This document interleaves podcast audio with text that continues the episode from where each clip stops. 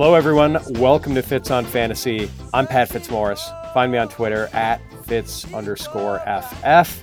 And here with me this week is Joey Wright. He is a member of the team at Front Yard Fantasy. And what a great team it is, by the way. If you haven't ever watched their front fantasy football game show, I would urge you to do so. Uh, Joey is also part of the terrific staff at footballguys.com and now appears regularly on the Pretend GM show along with my guy Alfredo Brown and others.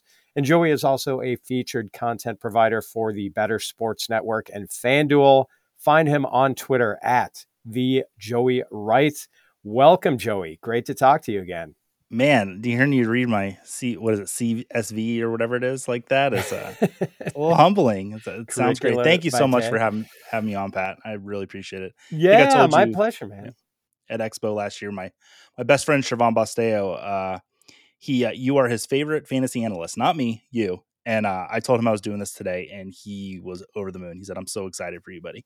Oh, so flattering. And uh, yeah. you know, one of the highlights of the expo last year was definitely our our dinner out. You, yes. me, Matthew Freedman. that was a good time going to uh, you know, an interesting restaurant in downtown Canton, Ohio. Uh, great time. You know, mediocre food, great conversation. Um, all right, Joey, it's early April, and the situation with Lamar Jackson and the Ravens is still at an impasse. Let's say you were doing a best ball draft today, and uh, that's probably not too far fetched since no. this is the time of year when a lot of the people who do fantasy football stuff for a living are juggling at least one best ball draft at all times. So, in a best ball draft right now, would you be willing to take Lamar Jackson anywhere close to what his ADP generally would be, maybe the fifth or sixth round? Or would you need to get a much bigger discount than that in order to consider taking him? So, I'm someone who notoriously waits on quarterback in drafts until I feel I'm getting good value, meaning I rarely, if ever, reach for a quarterback. Um, I've got Lamar as my QB eight. So for me, it would need to be closer to like his sixth round value. And it doesn't have really much to do with his on the field talent. Uh, you know, wherever Lamar Jackson plays, he'll be an elite quarterback. My concern, if he plays this season, I mean, the last I heard, Jackson and the team are far apart. And while it would go against his character of what from I've seen from him, um, it still feels like it's a possibility he might sit. Yeah, I mean, it, it could be a potential Le'Veon Bell type of situation. It, it seems like the two sides uh, are just nowhere near reaching an agreement right now, and it doesn't seem like any other team is going to step up and um, you know kind of set the bar for the Ravens to clear with the contract. I, I don't think anyone's going to give him an offer sheet. So um, yeah, is the is the ranking of QE QB eight entirely related to the contract situation? Like, does how how far would he? Let's say they got it worked out this week. Where would he be in your rankings? QB eight. I'm ranking him as if he's going to play until I hear else elsewhere. You know, because right now it's mainly dynasty rankings that I'm doing. Uh, but in redraft, like the closer we get, uh, you know, and this sit out that could possibly happen, it's he could fall. But where I have him now, like I would rather have Burrow and uh, Justin Fields. those are the two guys I have ahead of him. But Sure. What um are you concerned that he has missed 10 games over the last 2 years or that maybe he's never going to be able to get back to the level he was at in 2019 when he averaged about 28 fantasy points a game and was arguably the best football player on the planet? Uh like which of those two things or both are kind of weighing on you when you rank Lamar QB8? I mean, if Jackson plays, I have zero reason to fade him especially in best ball. I mean, truly one of the best in the game when he's on the field. Um, I think, to be honest, my biggest issue with Lamar, outside of if he sits, is he lacks that true wide receiver one. I mean, he's got Mark Andrews, which he kind of uses for that, but Rashad Bateman, he just lacks what I would like to see in a wide receiver one. Um, so for that, I mean, that's why I have him down to QB eight. I know a lot of people have him a little bit higher. Um, so I think he'd be a little bit lower, of course, than those 28 fantasy points per game. Yeah, oh, definitely. And he hasn't gotten really that close to, to reattaining that level. He's been like, you know, 20, 21, 22 fantasy points a game the last few years. And that's probably his true level. I mean, 28 is just ridiculous and probably unsustainable. But um, I do understand the, the trepidation with the, the wide receivers. I mean, it seems like it's been forever since Baltimore had a decent group of wide receivers, and it seemed like they had one last year going in with Marquise Brown and Rashad Bateman, and then they trade Marquise Brown at the draft, and Bateman gets hurt early on, and things just don't pan out. So, um, yeah, let's let's change the subject from a quarterback to a tight end, Joey. Tell me why you think T.J. Hockenson should be the tight end two this year. He's one of your guys, isn't he? Uh, yeah, I'm planting my flag on TJ Hockenson. Uh, he was already a tight end two in PPR from weeks nine to 17 after his arrival in Minnesota. Uh, he averaged 14.1 PPR fantasy points a game during that span. And, you know, three Minnesota wide, uh, Vikings wide receivers finished in the top 15 in red zone targets in 2022. And one of those guys, Adam Thielen, is now gone. So it's easy for me to see Hockenson repeat that success from last season, if not build upon it. Uh, you know, the current tight end two, we just talked about Lamar Jackson. You know, with Mark Andrews, feels a little bit more risky for me. And I just truly love everything I saw from TJ Hockenson in this offense. Now, if a big bodied wide receiver like Quentin Johnston was drafted by the Vikings day one, I would be a little concerned for Hockenson. But outside of that, I'm, I'm ready to roll Hockenson as my tight end too. Yeah, I mean, it's possible they do add someone. And, uh, you know, they've got, they're, they're kind of at that spot in the first round where it seems like we're going to see Jaxon Smith-Njigba and Quentin Johnston and maybe others peel off the boards. But um, yeah, I, I, understand the enthusiasm for Hockenson though, especially like uh, the target situation with him in Detroit was just like not ideal, probably not getting used as much as he could have been used. And then he comes in and instantly, like first game, nine targets, second game, 10 targets, third game, nine targets. Like Minnesota used him. Um, they certainly gave him the sort of usage that we were hoping to see from TJ Hockenson. So I get it. I, I can understand why you would have him ahead of Mark Andrews. Um, it makes sense to me. Now, Joey, I know you're a Tampa Bay Buccaneers fan, and I have yes. to ask, what do you think the Buccaneers passing game is going to look like this year with Baker Mayfield, uh, assuming he does beat out Kyle Trask for the starting quarterback job, trying to feed Mike Evans and Chris Godwin? Like, are you avoiding Evans and Godwin in redraft this year? So I have jokingly been saying that when Baker signed with the Bucs, I went out and bought a jersey immediately, a number thirteen Caleb Williams jersey. uh, I, yeah, I'm worried about the Bucs passing game. Uh, more for Mike Evans than I am Chris Godwin, to be honest. Though um, we've seen Baker get good production from his slot receiver with Jarvis Landry in the past. Uh, so while Godwin's upside may be limited, uh, I think volume has him as a mid tier uh, wide receiver too, around like where you would draft Deebo Samuel, Michael Pittman, around that area. But Mike Evans, who's probably one of my favorite Buccaneers of all time, uh, I am truly worried about him for the first time in his career. And I've seen, you know, there was a rotating door of quarterbacks with Jameis and Ryan Fitzpatrick before Brady came in. And every season, Mike Evans found a way to put up 100 plus yard, uh, thousand plus yards receiving every single year, nine years in a row. Um, and we've only seen Baker find success with a receiver of Evans type once in his career.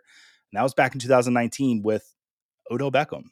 You know, it sound this that season Beckham did have over a thousand yards receiving and four touchdowns, but since then Baker hasn't supported a wide receiver with over 900, 900 yards receiving, even approach 900 yards, to be honest. Yeah, and Beckham, I mean, if anything, like Beckham might maybe stylistically is uh, mirrors Godwin a little bit more closely than he would Evans. So yeah, I'm I'm concerned. I mean, we saw Baker struggle to support DJ Moore, who was basically a, a wide receiver one or very close to it with Sam Darnold at quarterback. And Baker was not able to get DJ Moore untracked. So um, it, yeah, I would say that was a concern. What about dynasty? Like if you have Evans or Godwin on a dynasty roster, I mean, are you? I suppose based on your answer, you're probably not automatically looking to sell Godwin, and certainly like the window on his career is wide enough that there's hope that the Tampa Bay QB situation in time will get better, or maybe Godwin goes elsewhere. But what about Evans? Is he like just a sell for you now? Like, would you take a second rounder for him?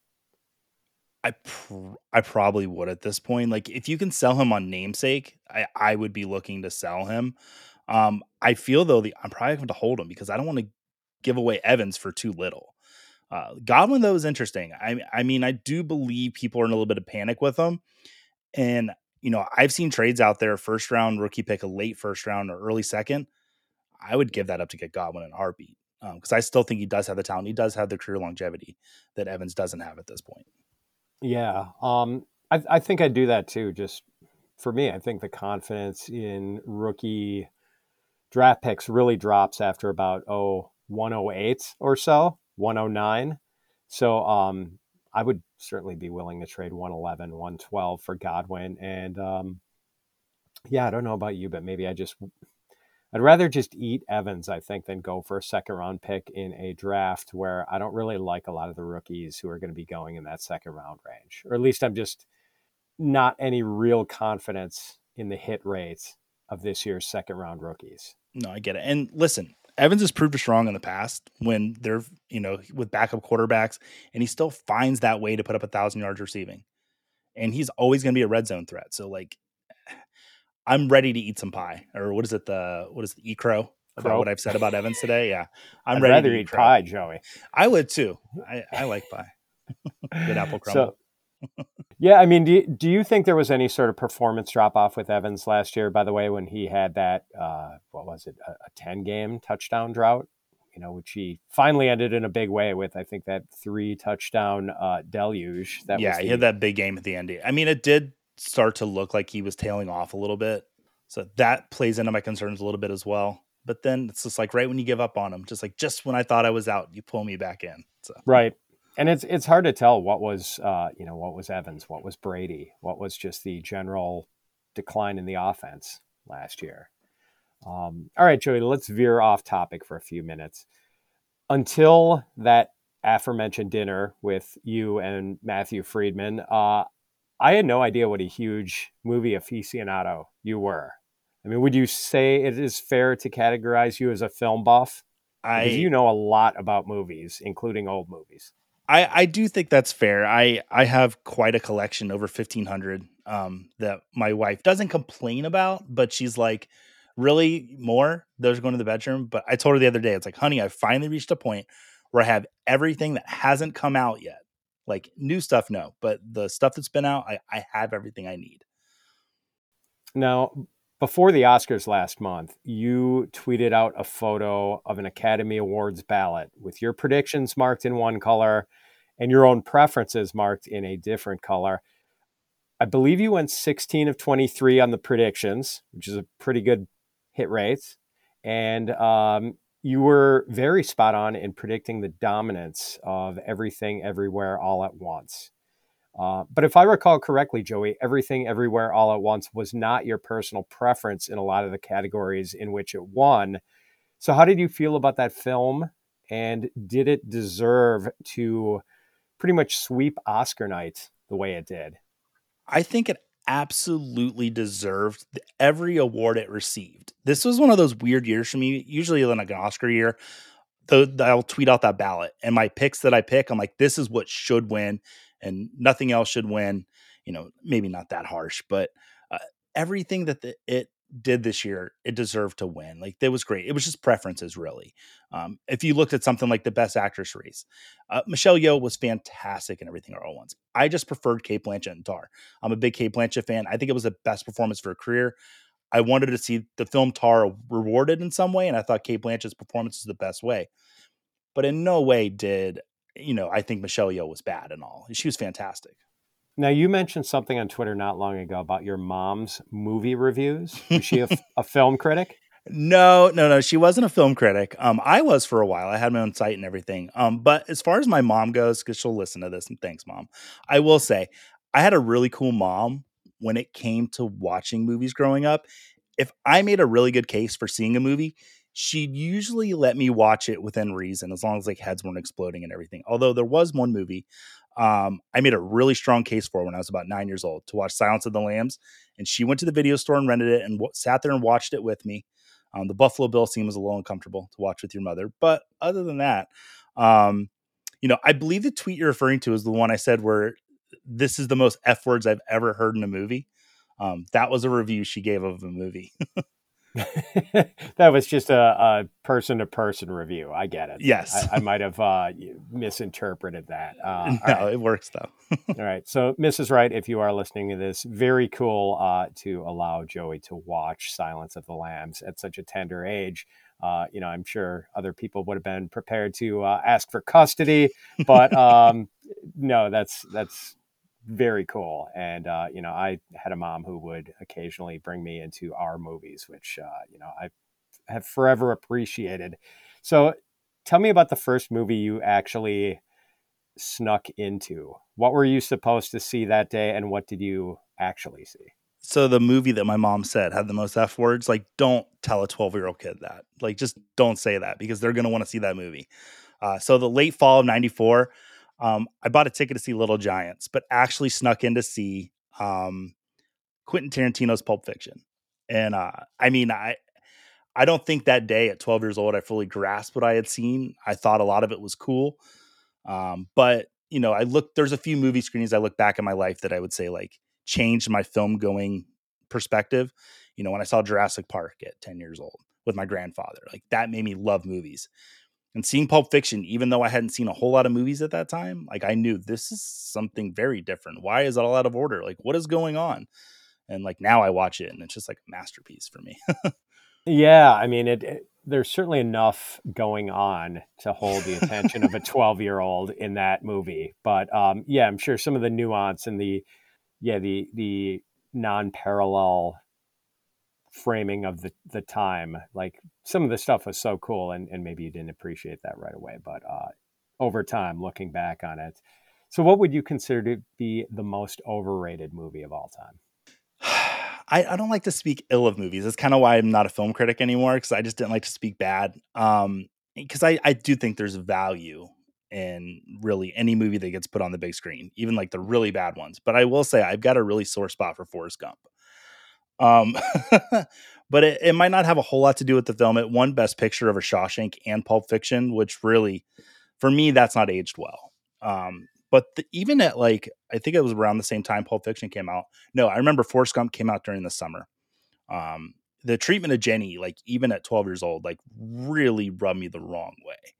Um, I mean, she chooses to explore life rather than just walk straight and narrow like Forrest, and she's punished around every corner. It just seemed extremely cruel even at that age. Um, so for me, Forrest Gump doesn't hold up well. I I think it's it's fun and it's got a great soundtrack, but just I I don't think it's that great.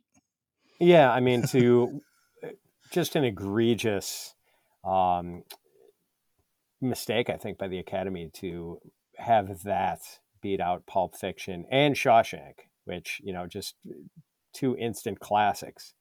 Um, yeah, it did it really did feel like it was the um, I don't know, maybe it was just a pro Tom Hanks thing. Maybe people thought that was, uh, I don't know, more of a feel good story. Hell, I think you could have made a case for either Four Weddings and a Funeral or Quiz Show. Or Quiz Show, yeah. Which Ooh, were nice the other two. yeah, I mean, that was a great year for movies, Joey. It was. Yeah. 94 was. I mean, just looking at the 95 Oscar ballot, that was a stacked year.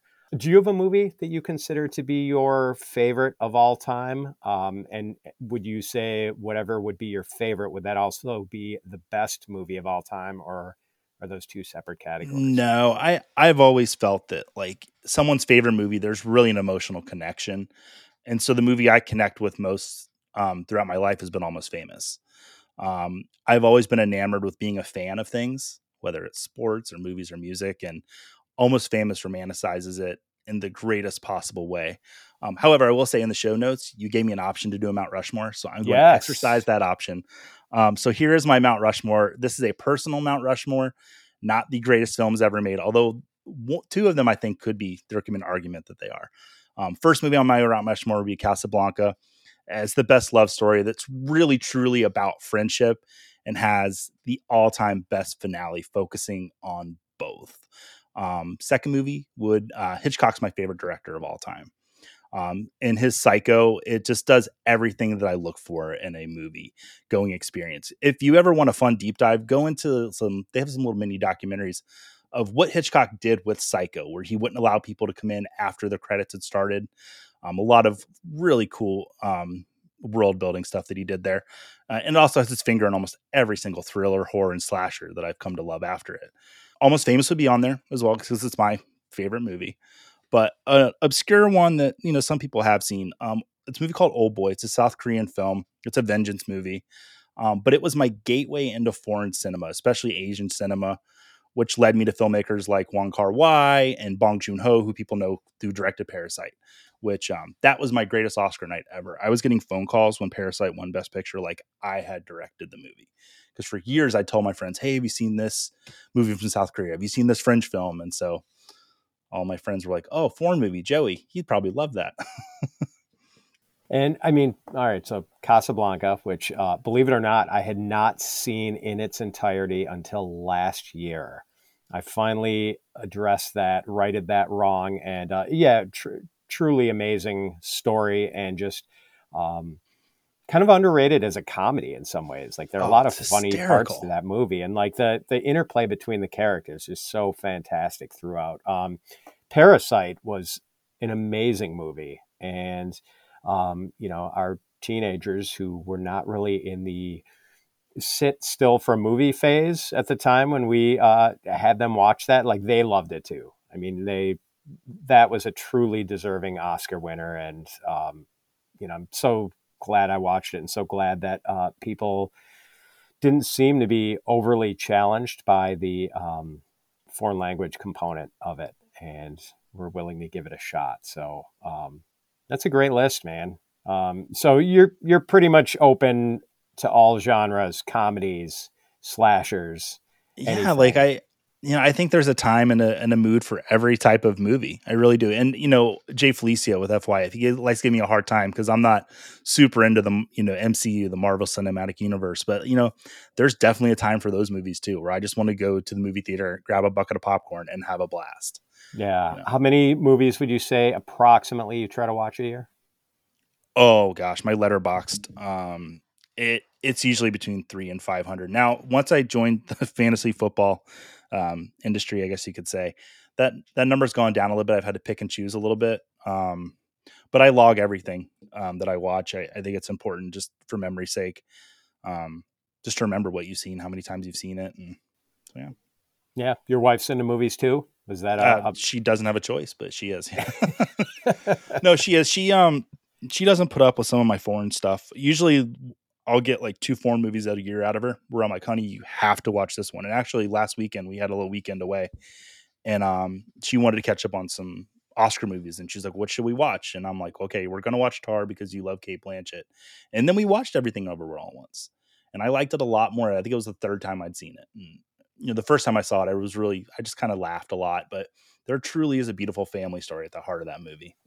Does she have a wheelhouse like artistic rom coms, thrillers? Um, she. I'm not going to say that my wife's one of those people that likes the murder podcasts, but um, it's growing increasingly to seem like that. That a lot of people die in the movies that she watches. Yeah, the, the okay, hand of a, a jealous lover, maybe. Um, but no, she'll watch anything, and she really is. Uh, she doesn't like horror movies, to be honest with you. A lot. But um, you know, but she does like crime. She's got good taste. That's good. That's good. All right, Joey. Turning back to football, uh, I'm not sure how I missed this earlier, but it recently came to my attention that you are a fellow Dameon Pierce enthusiast. Oh, um, yes. I can't believe we haven't talked about this already. So you're not worried about Devin Singletary posing some sort of existential threat to Pierce's workload? I mean, I think Singletary is going to be a veteran presence. I, I really do. But, you know, I really just believe that Pierce did everything he needed to do last year to win this job. Um, you know, he was fourth in the league in broken tackles in 2022 as a rookie. Um, over 75 scrimmage yards in nine of 13 games played, and he finished among the rookies in 2022. Uh, finished first in yards per game. Um, he's the star of this team, and you know, well, at least prior to the draft, if they if they take Stroud or, or Bryce Young, you know, that might become the start of the team. But you know, I'm a Florida Gator fan, so I kind of knew about Pierce coming out. Um, I was kind of high on him, and I would you know watch Gator games. And I'd be so upset because he wouldn't get the play that I think he deserved. But coming in the NFL, I'm glad he didn't get that mileage on him. Yeah, so many people have uh, expressed their dismay with Dan Mullen over his non-usage at Florida. I've heard a lot of that before, and I was kind of one of them too. I wanted to see more of the guy Um, so maybe that had something to do with why he. I don't know if it's fair to say he hit the wall later in the season, but they also sort of pulled back on his usage um, and down the stretch, with made made sense. The Texans weren't going anywhere. He hadn't reached that you know threshold as far as workload level. I, I think it did make sense for them to pull back and you know ease off the throttle a little bit down the stretch. But is it just me, Joey, or does it seem like both the best ball and the dynasty communities are lower on Dameon Pierce than they should be? I mean, if you agree with that perception, do you have a theory why? I mean, I it's Devin Singletary spooking fantasy managers. Like, sure. I you know, if you watch the Singletary when he was with the Bills, he did have this uncanny ability to outplay whoever they brought in. um, you know, so Pierce not finishing the season, at first it kind of had me worried. Then I started thinking, well, like you just said, you know, the Texans, you know, they're not really going anywhere. Let's back off. Let's make sure that he's ready for next year. So that just got me more excited for him. Um, you know, shutting him down could have been the best thing to boost my confidence in him, to be honest. Yeah. I mean, it seems to me that that the lack of enthusiasm for Pierce was sort of already there even before the free agent period and the signing of Singletary. So I wonder if maybe people were anticipating that Jahmyr Gibbs or I don't think the Texans are going to be the, the team to draft Bijan Robinson, but I could see Gibbs or Charbonnet or, you know, Achane, one of these other sort of interesting uh, second tier, third tier backs. I wonder if that was it. Like people just figure that this is not going to be Pierce as the main guy. It could be. You know, you look at draft capital, that does say a lot. I just, I mean, I with my two eyes, what I saw out of Dameon Pierce last year, and when he was with Florida, more just last year, like I'm convinced. And if they do draft a, a running back, that's on them. And I would tell Dameon Pierce that if I were to become a GM, I would sign him immediately because he's amazing. yeah, no, and uh, like I'm always just interested in markets, and there was just like such a mania for Dameon Pierce last August. Remember that? And like it, it's weird how everyone sort of cooled on him after he had, I thought, at least met, if not exceeded, uh, all expectations for him, even after that great August he had in the preseason. Yeah, I was I was sad that he when he drove rose up to like the fourth round value because I would be getting him in like the sixth to eighth round, and I was like had him on every team. And then people started drafting him. I got upset. no, there was there was like such a, a, thirst for that guy in August drafts, and uh, you know, kind of. I wonder if it was like a butterfly effect of us having dinner together in Canton, and then just that that's what that's what the result was. we didn't even speak so. about it, but I wonder, you know. I think so. We were definitely talking about. I remember a conversation with Freedman at the bar about Dameon Pierce, and okay, um, you know how high things were going to go. This was at the hotel bar at the uh, Canton DoubleTree, so maybe maybe it was a butterfly effect thing. I remember Freedman talking about his gravy, like what the what the qualities of gravy should have. That just I will never forget that. and how the gravy he was dining on at the time probably did not have many of those qualities. It did not. Joey, on a, a, recent episode of the Pretend GM, uh, you, Alfredo Brown, and Dave Kluge were talking about some of your favorite dynasty trade targets. Who were a few of yours? Uh, so we each had two, um, one for a win now team and the other for a team that would be rebuilding. Um, a win now target was Tony Pollard, who hopefully escapes the draft Bijan free and goes on to have potential top five running back season. Everything we saw to Pollard last year, I absolutely loved. Um, and then my re- rebuilding target was Jameson Williams. Oh man, tell me about your enthusiasm for him. Like, what do you think? I've I've been, I got him in my first best best ball draft of the year I'm enthusiastic about him too, but admittedly, I'm not quite sure what a medium median outcome type of season would look like for him in terms of numbers. Do you have some sort of target numbers in mind? Yeah, so I was looking at, you know, I that Detroit Lions offense last year was so much fun to watch and just kind of breaking down like what it might look like next year. I projected him for 110 targets. That's I think that's fair to assess that that's what he'd have. Um, with that, probably 72 receptions, um, over a thousand yards, six touchdowns. So right around like 215 to like 220 fantasy points in PPR leagues, which would put him right around wide receiver 20. Um, I just truly believe in this Detroit Lions offense. If you go to, um, you know, different sports books out there, a lot of them have the Lions favored to win the division right now. I think a lot of that is because of how great that offense and the defense looked on the second end of the season. And that they're going to add to it with four picks in the first 2 mm-hmm. rounds of the draft. Um, yep. Yeah, and then some improvements already in their defensive backfield. I think that defense could really look a lot different this year. I totally see it, and I'm a Green Bay Packers fan, but I think the Packers and Vikings are on their way down, and the Bears and Lions are on their way up. So um, it makes a lot of sense. Man, you mentioned the Bijan Robinson to Dallas thing. Like, what what a deflation of the Tony Pollard balloon that would be.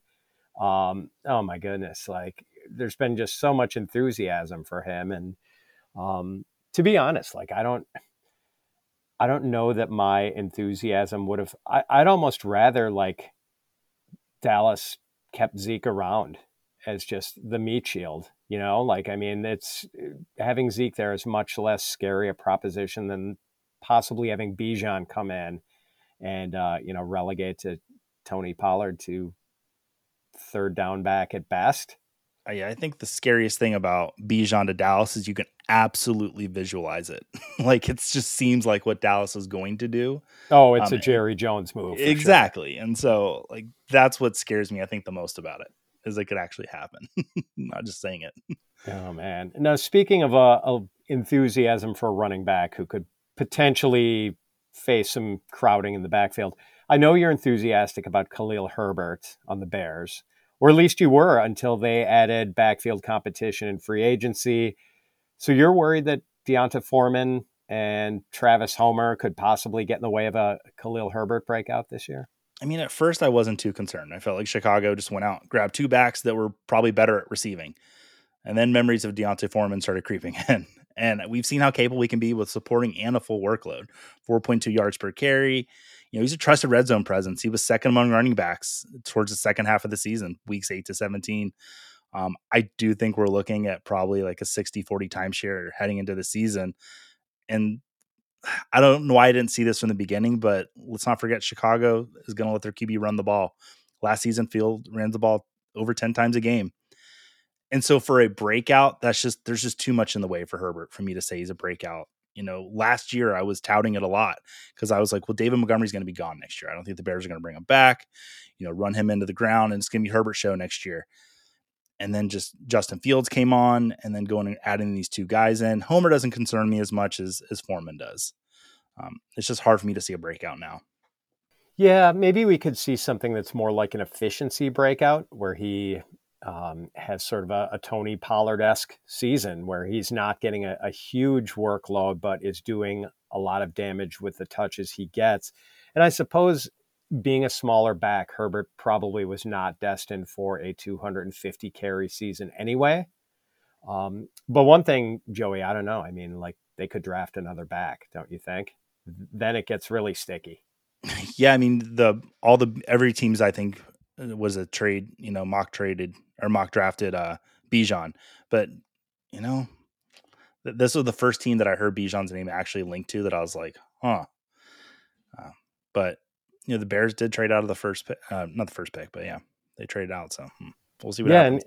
And number nine is where it starts to enter the realm of plausibility as far as Bijan going there. I don't think that would be the best move for the Bears. I mean, I think they've got other needs to take care of first, and it seems like there's an opportunity to cost to sacrifice sacrificing opportunities to um boy what was the there was a phrasing that Jacob Sanderson used in uh making the case why drafting Bijan early top half of the first round is a mistake and I think it's just um, the opportunity cost of passing on high leverage positions like edge rusher, cornerback, left tackle.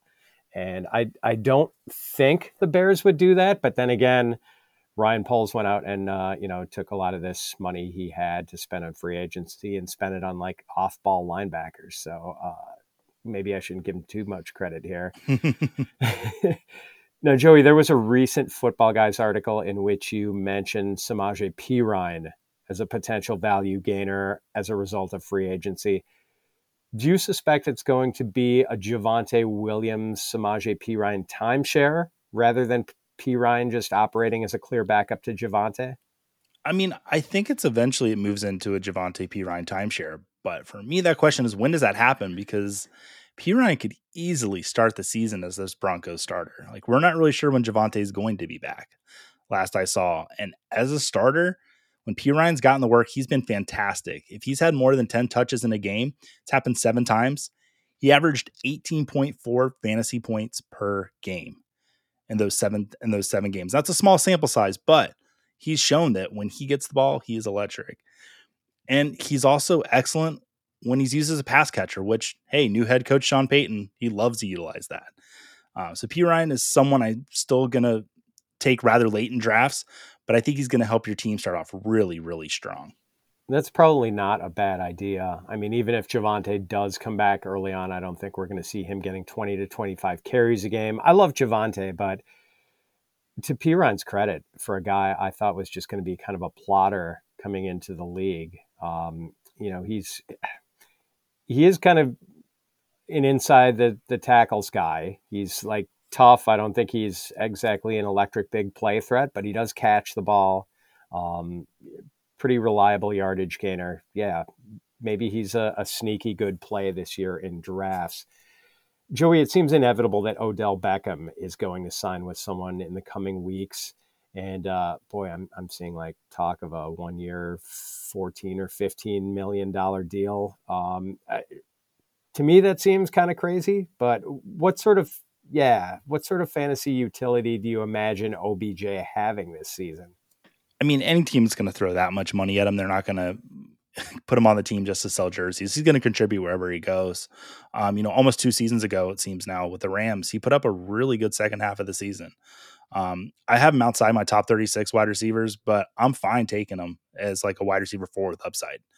Um, I, he can absolutely contribute.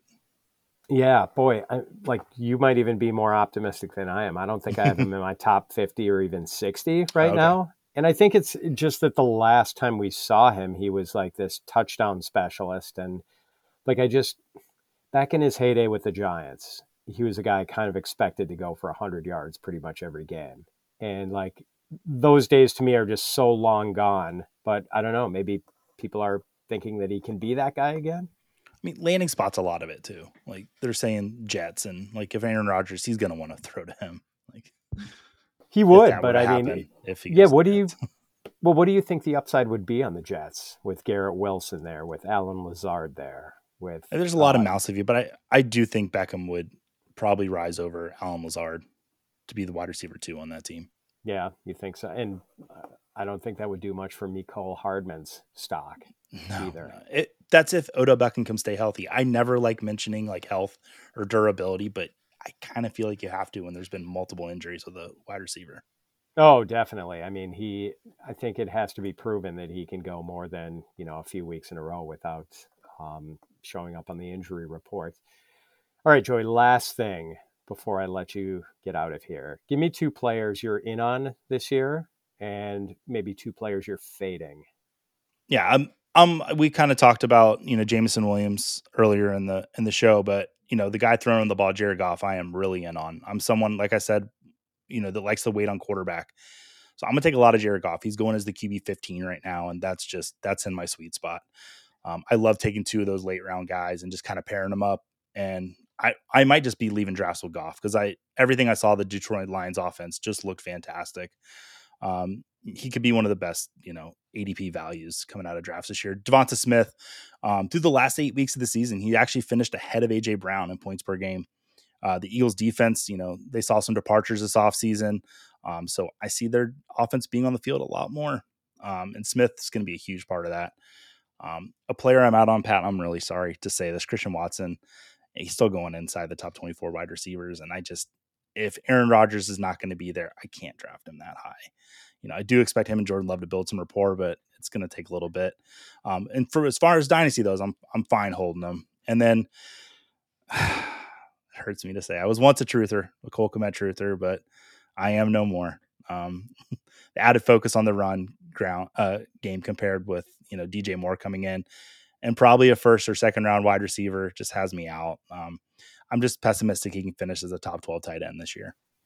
Oh, completely understandable on Kmet with what they've added. You know, bringing in DJ Moore, having Claypool healthy, which he was not when he joined the Bears last year. Um, yeah, and and Darnell Mooney coming back. So understandable for you know the run heaviest team in the league last year. Even if they don't run it as much, we still know that they're not going to be pass happy, and um, you know the target picture just is not clear for them. And plus, the one of the weirder signings of the offseason, Joey Robert Tonyan going to. Uh, yeah, I mean he's from Illinois. I, I get that, but um, it, it, just seems like um, there's not going to be a lot of opportunity for him to catch passes for the Bears. And um, I totally agree with you on Christian Watson. I'm, I'm not a Jordan Love guy, as I think a lot of listeners of the show are aware. And, um, you know, even though I think maybe people are going to be willing to take him at, you said he was still top 24. Where I went and looked before the show, it was, I think he was like at 23. Oh, yeah. 23rd wide receiver off the board. Gr- Granted, not a lot of target competition right now. It's just Romeo no. Doubs and an empty wide receiver room, more or less. Um, but still, I, I just can't. They're going to add wide receivers, and I, I can't imagine that he's going to be a high volume guy this year. May, maybe can be, but um, I don't know. I'm just a little worried about that passing game and what it looks like after Aaron Rodgers. But I'm most fascinated by your Goff answer, Joey. Like yeah, it's not a guy like everyone, anyone is ever really considering a target. Maybe sort of a yes, I'll hold my nose and take Jared Goff if I choose not to spend draft capital at quarterback. But like actually targeting him and saying, I'm going to pass all these other guys and take Goff. Yeah. I mean, I, I, like I said, I'm not someone that likes to reach for quarterback. I really am not. Like, if I get a good value, like let's say that Mahomes is there in the third. I'm taking it. Like I, I'm I'm running with that. But I'm I'm not gonna take a quarterback just because eleven other guys in my league took a quarterback. Um, I just I, I need to have the value on the quarterback. Usually I'm like the twelfth the twelfth team to take the quarterback in the league. And I've you know you look at the past you know we'll say six seven seasons, forty percent of the quarterbacks come the top twelve quarterbacks come from without outside that top twelve they just find their way to creep in. Patrick Mahomes in his rookie year. Now that's a, that's a big example. You know, he's taken as the was it 22nd overall quarterback. You know, finding those guys are how I've found fantasy success in the past. And from what I saw from Jared Goff and this Lions offense last year, I think Goff can be that guy. I hope none of my league mates are listening because they're all going to reach for Goff now. and the infrastructure, reach, I mean, the infrastructure does look really good. Like they still have one of the better offensive lines in the league. Uh, you know, we've been talking about Jameson Williams and uh, Amon-Ra St. Brown, obviously, and um, yeah, and just like bringing back Ben Johnson as the offensive coordinator when everything seemed to work pretty smoothly, and uh, that offense just kept looking better and better last year as things went on. So I totally get it, man. I, I think he's a pretty solid selection if you're willing to forego uh, an opportunity to have one of the big difference makers, a Patrick Mahomes, a Josh Allen, a Jalen Hurts, and are willing to wait. That's not. Yeah, I mean, once we get past Burrow, like that's when I'm really going to wait. But what I'll do with Jared Goff, and this is what I do every time, is I'll pair somebody that I think is pretty safe, has got a pretty good stat line, with one of the rookies. So C.J. Stroud or Bryce Young. Like this is that's the guy I'm drafting with Goff because I'm usually if I'm waiting to take a quarterback that late, I'm going to take two. Yeah, and in the best balls I've been in, those guys have um, you can get those guys fairly late. It doesn't seem like people are jumping on them yet, not knowing exactly where they're going to be playing. Let me ask you this, Joey: Would your confidence in Goff be at all shaken if the Lions spent a second round pick on Hendon Hooker? Um, I would say anything outside of this, inside of the first two rounds, would make me wonder how long the leash is for Goff. Yeah. I will say though, like Hendon Hooker, it's probably going to be Goff would really have to face plant pretty hard this year for the Lions to ever like make an in-season switch to Hendon Hooker if they were to draft him, which you know is quite a leap of faith anyway. But um, you know, he's gonna he's not gonna be ready for training camp. He's not gonna get meaningful training camp reps. He's not gonna be ready for the start of the season. I'm thinking it's gonna be a redshirt year for him, and things would have to be pretty disastrous for Hendon Hooker to see time early in the year. Absolutely, R- Richardson's who I probably would worry the most about. Yeah, because I, I, think we know the first two picks in the draft are going to be. But if Richardson ends up on the Lions, I would I'd be pretty concerned. Yeah, that would be a shocker, but uh, stranger it things have happened. Yeah, and uh, we'll find out in less than a month. Ladies and gentlemen, oh, that's Joey Wright of Front Yard Fantasy and FootballGuys.com. Find him on Twitter at the Joey Wright. Joey, it is always great catching up with you. Thanks for coming on, buddy. Appreciate you oh, stopping by. It's an honor. Thank you so much. That's it for the show. My thanks once again to Joey Wright of Front Yard Fantasy and FootballGuys.com. Find him on Twitter at the Joey Wright. Fitz on Fantasy is produced by Colm Kelly. Find him on Twitter at Overtime Ireland. The music is provided by International Jet Set. And my sincere thanks to all of you for lending me your ears and supporting the show. Please drop by again next week when I will be joined by another terrific guest. Until then, so long, everyone.